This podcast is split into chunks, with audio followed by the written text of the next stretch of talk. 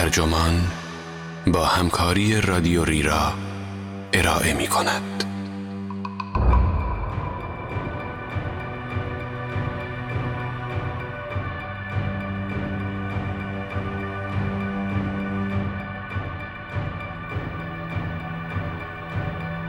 من راز ذهن ساکت را می دانم ولی ای کاش نمی دانستم. این عنوان یادداشتی است به قلم هناشنگ که در 17 ژوئن 2021 در وبسایت آتلانتیک منتشر شده و ترجمان آن را در 23 ومین فصل نامه خود با ترجمه محمد حسن شریفیان منتشر کرده است. من نازنین شکرابی هستم.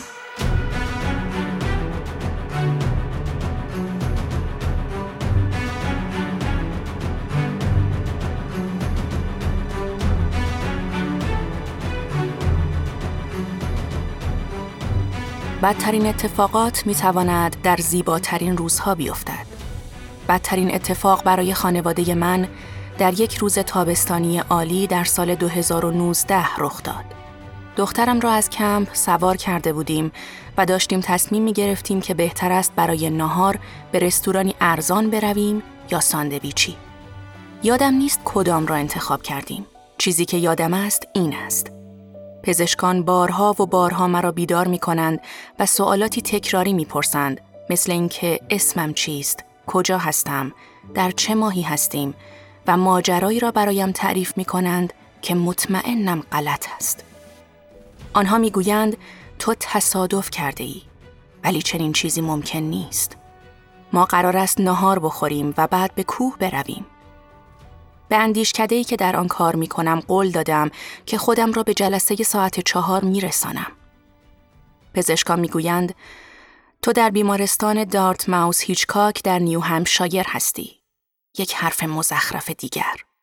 من ظهر در ورمانت بودم. مطمئنم اگر از رودخانه رد شده بودم خودم میفهمیدم. از من می‌پرسند اسمت چیست؟ و من بارها و بارها اسمم را به آنها می‌گویم. کجا هستی؟ جواب می دهم نیو همشایر. غیر از یک بار که می گویم ورمانت و آنها اصلاح می کنند نیو همشایر. دلم می خواهد بگویم عجب ما لب مرز این دو ایالت هستیم نمی توانی این یک بار را بر من ببخشی؟ دوباره به من می گویند تو تصادف کرده ای. پای شوهرت و ترقوه پسرت هم شکسته است. به نظر صدمه جدی نمی آید. بنابراین خودم را آماده ی خبر بدتر می کنم. اینکه دخترم مرده است. او از همه کم سنتر و ریزه میزه تر است. او مادرزادی زال است و زنده بودنش همیشه بعید به نظر می رسد. و حالا زندگیش باید به پایان رسیده باشد. ولی خدا را شکر اینطور نبود. می‌گویند ستون فقرات دخترت شکسته و بخش پایینی رودهش از فشار کمربند ایمنی آسیب دیده است. می‌گویند قسمت پایینی روده من هم آسیب دیده و مجبور شدهاند جراحیش کنند. لباس بیمارستانیم را کنار می‌زنم و خطی قرمز و بخیه های بزرگ می‌بینم. یادم میآید مقاله خوانده بودم راجع به اینکه طراحی کمربندهای ایمنی مناسب زنان نیست و از پزشک می‌پرسم این صدمه ها بیشتر در زنان اتفاق میافتد یا مردان. هنوز متوجه اتفاقی که برای خودم و خانوادهام افتاده نیستم و به جای آن به دنبال این هستم که راجع به پشت پرده جنسیت زدگی در صنعت کمربند ایمنی مطلب بنویسم. مرا بیدار می کنند و می‌پرسند کجا هستم و اسمم چیست. یکی از پزشکان اسم رئیس جمهور را از من می‌پرسد. جواب می دهم نمی‌خواهم بگویم. لبخند می‌زند. سه روز در دارت ماوس هستم و بعد قرار است به ورمانت منتقل شوم جایی که شوهر و بچه هایم هستند. روزها به اندازه چند دقیقه طول می کشند. چرخه ای از خواب که وسط آن بیدارم می کنند، سوال می پرسند و خبرهای بد می دهند. یکی از چیزهایی که می‌گویند این است که خونریزی مغزی دارم و ضرب مغزی شدم. شک می کنم که شاید به همین خاطر بریده بریده حرف می‌زنم. ولی می‌گویند علت بریده بریده حرف زدنم داروهای ضد تشنجی است که مصرف می کنم. به نظر خوب می آید. یعنی بریده بریده حرف زدنم موقتی است. یکی از پزشکان می‌گوید سرت مثل زنگوله‌ای شده که تکان تکان می‌خورد. البته این تشبیه بدی است. زنگوله اینطوری کار می کند که زبانه آن به دیوارش برخورد می کند و صدا می دهد. اما مغز که قرار نیست به دیواره جمجمه برخورد کند. صدمه ای که من دیدم از بقیه اعضای خانواده بدتر است. این نظر من است که البته سوگیری دارد. پای همسرم حدود یک سال طول می کشد تا خوب شود. اگر شکم پاره دخترم را جراحی نکرده بودند، الان مرده بود. او ده ساله است و یکی از دوستانش به او خواهد گفت که به دلیل جای زخم هیچ وقت نمی‌تواند مایوی دو تکه بپوشد. او روزهای زیادی به فکر فرو خواهد رفت تا ببیند این موضوع برایش اهمیت دارد یا نه. هنوز نمی‌داند آیا از آن دست دخترهایی است که مایوی دو تکه می پوشند یا نه. پسر سیزده ساله هم تنها کسی است که تصادف را به یاد می آورد. یادش میآید که زنی با موهای دم اسبی به اورژانس زنگ می‌زند و بوی بنزین و آهن سوخته هنوز در خاطرش مانده است. یادش میآید که پدرش فریاد می‌زند یا عیسی مسیح. او مجبور است تمام عمر را با این خاطره سپری کند که خواهرش به بدن من نگاه می کند و از او می‌پرسد مامان مرده؟ اینها صدمه های خیلی بدی است. ولی هیچ کدام از اعضای خانواده هم مرتب با خود فکر نمی کند آیا من هنوز خودم هستم. صدمه مغزی من باعث شده به شخصیت و وجود خودم شک کنم. این بدترین صدمه است. وقتی بیمارستان را ترک می کنیم و به هتل می رویم، مدام در راه رو گم می شوم. بار اولی که با واکرم به کار درمانی می روم، خوشحالم که علامتهایی وجود دارند که مرا به سمت میز پذیرش هدایت می کنند. از اینجا می شود فهمید که این درمانگاه بیمارانی با آسیب مغزی هم دارد. درمانگرم زنی حدوداً چهل ساله با موهای طلایی تیره است و لبخند بر لب دارد. مرا به یاد خودم قبل از تصادف می اندازد. از من می‌پرسد که آیا مشکل تفکر یا حافظه دارم یا نه. در جواب برایش ماجرایی را تعریف می کنم که با پنیر پارمزان داشتیم. شوهرم گفت می شود پنیر پارمزان را به من بدهی؟ یخچال را باز کردم و نگاه کردم. گشتم و گشتم. شانه بالا انداختم و گفتم پیدایش نمی کنم. بعد پسرم یخچال را باز کرد و پارمزان را درآورد. نمی‌دانستم این به دلیل آسیب مغزی است. خب بعضی اوقات نمی شود پنیر پارمزان را پیدا کرد مگر نه؟ آزمایش تایید می کند که در اسکن کردن محیط بینایی برای اشیا دچار مشکل هستم. مغزم نمی‌تواند آنچه می‌بینم را شناسایی کند ولی چون مبنایی از قبل از تصادف ندارم که وضعیت الانم را با آن مقایسه کنم نمی‌توانم بفهمم چقدر اوضاعم بدتر شده است آیا همیشه در پیدا کردن چیزها مشکل داشتم؟ ولی مغزی که صدمه دیده نمی‌تواند به خوبی خودش را موشکافی کند. مشکلات دیگری نیز در پردازش های بینایی دارم. نمی‌توانم تلویزیون ببینم. چون مغزم نمی‌تواند تصاویری را که از دو چشمم به آن می‌رسد با هم ادغام کند و این باعث می شود همه چیز را دو تا ببینم. دو فیبی، دو چندلر. برای حل این مشکل می توانم یک چشمم را ببندم و تلویزیون ببینم ولی این کار حواسم را پرت می کند. از اینکه مغزم نمی تواند از پس کاری به این سادگی براید عصبانی می شوم. در یکی از جلسات درمانگرم می‌گوید می‌خواهیم بازی کنیم. تعدادی ورق در می آورد و از من می خواهد رنگ، عدد یا خالشان را بگویم و آنها را برگردانم. خیلی سخت است. دلم می خواهد مغزم را در بیاورم و به سمت دیوار پرت کنم. تا وقتی عمر دارم هرگز دیگر این بازی را نمی کنم. سرانجام کاردرمانیم تمام می شود. ولی تمام شدن کاردرمانی به این معنی نیست که می توانم به کده برگردم. هدف کاردرمانی این است که بتوانم بدون اینکه گم شوم کارهای عادیم را انجام دهم. همیشه به هوشم افتخار می کردم ولی الان چندان باهوش نیستم.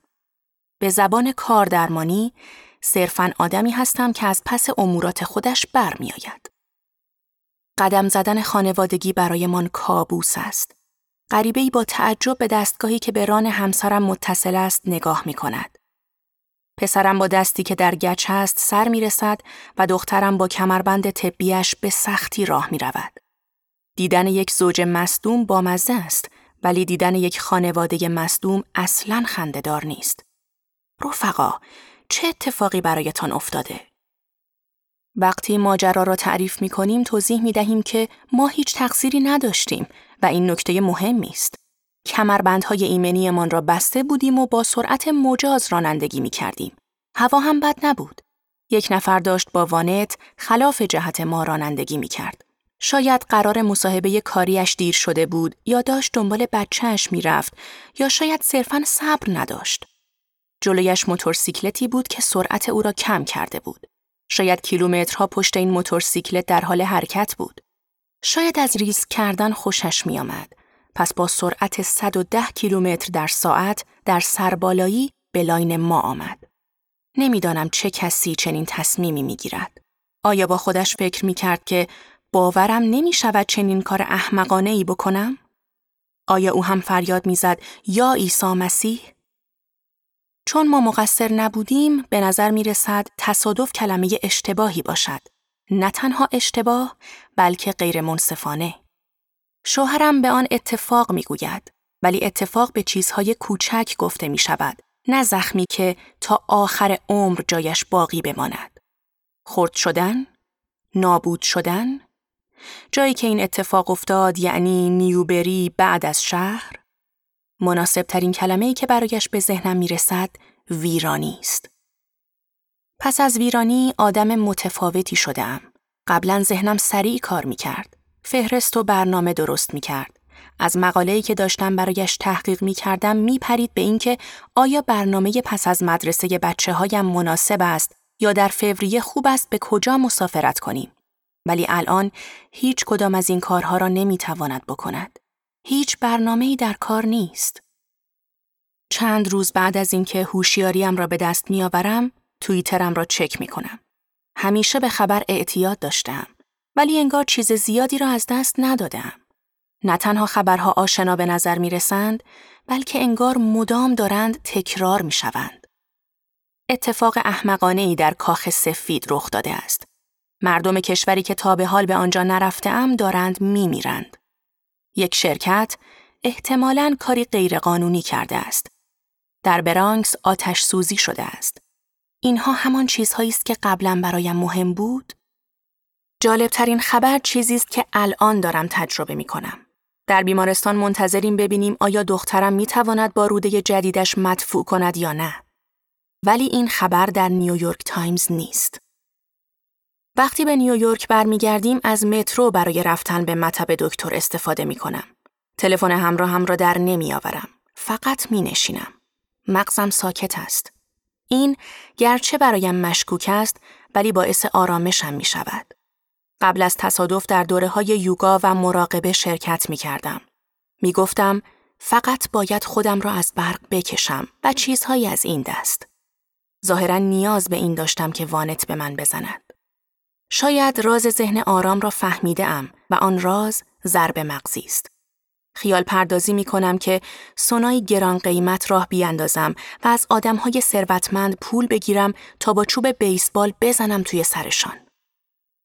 روز تصادف داشتم روی پروژه کار می کردم راجع به اینکه چطور آدمهای بی خانمان را بهتر در پناهگاه ها پذیرش کنیم. بلند فریاد می‌زنم بی خانمان ها هیچ اهمیتی برایم ندارند تا ببینم چه احساسی دارد. صحیح به نظر نمی رسد. واقعا بی خانمان ها برایم مهم هستند ولی حال کار کردن ندارم. همیشه به طور منظم ورزش می کردم. الان حتی انجام یک بشین پاشو هم سخت است. چه برسد به ده تا از آن. همیشه تغذیه سالم داشتم. ولی آیا می دانید حتی اگر سبوس بخورید هم باز ممکن است وانت به شما بزند؟ های عجیب می کنم. مدام دلم آب سیب می خواهد. در حالی که آب سیب به طور معمول در رژیم غذایی من نیست. خواب کیک شکلاتی می بینم و در خواب آن را می خورم. کل خواب همین است. در یخچال به دنبال تعمهایی می گردم که وجود ندارند. نمی‌دانم کدام یک از علائم همیشگی و کدام یک موقتی است. اوایل پزشکان می‌گویند بعد از یکی دو سال احتمالاً مغزم به طور کامل به عملکرد عادیش برمیگردد. شاید هم نه. واقعیت این است که مغز را زیاد نمی‌شناسند. شاید بیشتر از 95 درصد عملکردش برگردد. اگر آرنجم را شکسته بودم و به هم می گفتند 95 درصد از عمل کردش برمیگردد راضی بودم. ولی 95 درصد مغز ترسناک است. عملکرد کدام بخش ها بر نمی گردد. بعضی روزها انگار خودم هستم. روزهای دیگر حس می کنم زندگی قبلیم تمام شده است. عواست دوره نقاهتم ناگهان ویروس کرونا سر می رسد. مغازه ها و مدرسه ها تعطیل و ترافیک خیابان کم می شود. دوستان پرمشغله هم که همیشه از برنامه پری که داشتند حرف می زدند مثل من ساکت شدند. همگی منتظریم اوضاع به حالت عادی برگردد. فرقمان این است که آنها می‌دانند عادی یعنی چه. این جولای که سر برسد دو سال از آن تصادف میگذرد. دنیا دارد به حالت عادی برمیگردد. زندگی من هم آرام آرام پر می شود از کار و کارهای خانه و ورزش. به زودی به جلسات حضوری و سفر خواهم رفت و با خود فکر می کنم که آیا آماده این چالش هستم؟ یا اینکه در اداره و فرودگاه گم می شوم. اکنون در آستانه زندگی جدید مدام به فرزندانم خیره می شوم. از همیشه زیباتر شده اند. علتش را ارتودنسی می دانم. دندانهایشان بالاخره مرتب شده است ولی می‌دانم توجیه احمقانه است. آنها زیبایند چون زنده اند. به آنها نگاه می کنم و ساکت می نشینم. امروز مال من است ولی فردا شاید نباشد.